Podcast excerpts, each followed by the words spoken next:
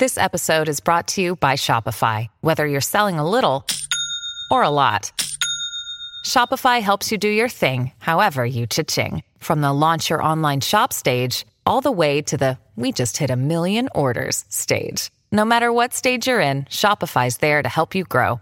Sign up for a $1 per month trial period at shopify.com slash special offer, all lowercase. That's shopify.com slash special offer. This is not your century. This is Not Your Century, where we celebrate the news and the news media of centuries gone by. I'm King Kaufman. August 22nd, 1991. Mikhail Gorbachev has survived the coup flu. And now, in his first press conference since returning to Moscow, the Soviet president says he's still committed to the Communist Party, but he insists the party must be reformed, transformed for the modern era.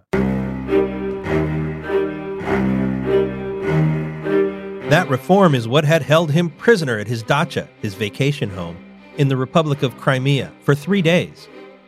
Since becoming the leader in 1985, Gorbachev had been on a program of modernizing the Soviet Union.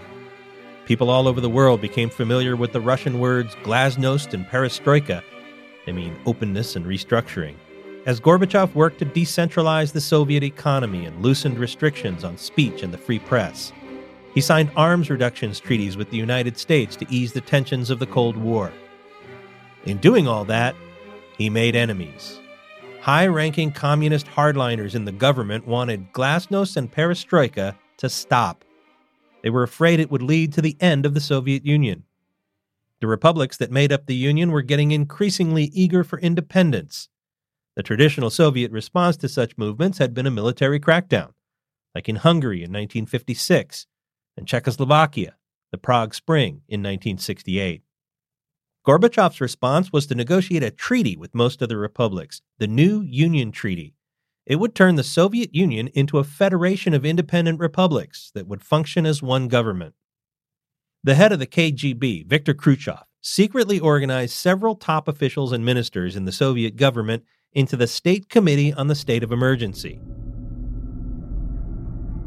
They tried to convince Gorbachev to end glasnost. They wanted him to crack down on the independence movements in the old Soviet fashion, which would start with declaring a state of emergency. The new Union Treaty was due to be signed on August 20th. Gorbachev was on a two week vacation at his dacha, and he was due back in Moscow for the signing. On the 17th, the hardliners acted. They barged into the compound of Gorbachev's house unannounced, and they demanded to see him. He picked up the phone to call Moscow to find out who'd sent the men, but the phone was dead. He went to another line, then another, all dead. He told the press conference that it was then that he realized this is not the sort of mission we ordinarily had to deal with. The committee demanded that he put them in charge and grant them emergency powers, that is, declare that state of emergency, which would allow them to begin the military crackdown. If he didn't, they said, he'd be removed from power.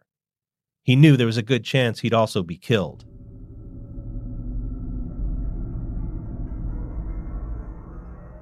The committee members put out word that Gorbachev was ill and wouldn't be returning to Moscow as planned. Gorbachev was stunned by the coup. These were some of his most trusted ministers. He tried debating with them. You're going to announce a state of emergency tomorrow, he said, but look ahead a day, three or four steps ahead. The country will reject you and won't support such measures.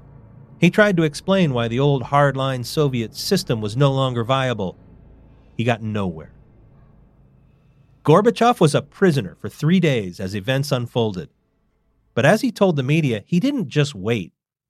His staff at the house remained loyal. Communications were shut down, but they found old shortwave radios that allowed Gorby to monitor world news. He was also able to get word to Russian President Boris Yeltsin telling him to resist. He learned that key military officials were behind him, as was U.S. President George H.W. Bush, who instituted sanctions as a response to the coup. The situation came to a head on the streets of Moscow, outside the parliament building. Tanks were rolling in, but Yeltsin urged the military not to back the plotters, and he called on the public to stage a general strike.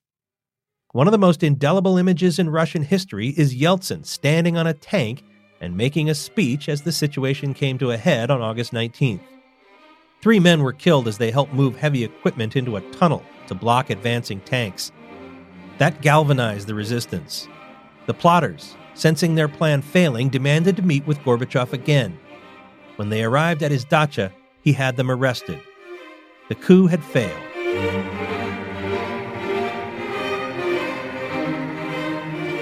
In most cases, Gorbachev replaced the arrested plotters with their second in command. He wasn't ready yet to turn away from communism. But it wouldn't be long. Within the week, the familiar hammer and sickle flag would be struck, and the pre revolutionary tricolor would become Russia's official flag. Within a few weeks, former Soviet republics were declaring independence Ukraine and Belarus, Moldova, Azerbaijan, and Kyrgyzstan, Latvia, Lithuania, and Estonia.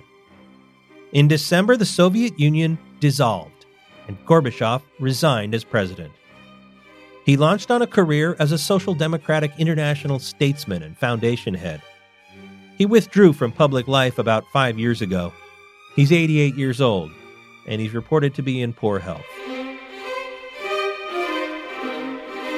This has been Not Your Century, a production of the San Francisco Chronicle. Audrey Cooper, editor in chief. Get great journalism today at sfchronicle.com. I'm King Kaufman. Talk to me on Twitter at king underscore Kaufman. We now return you to your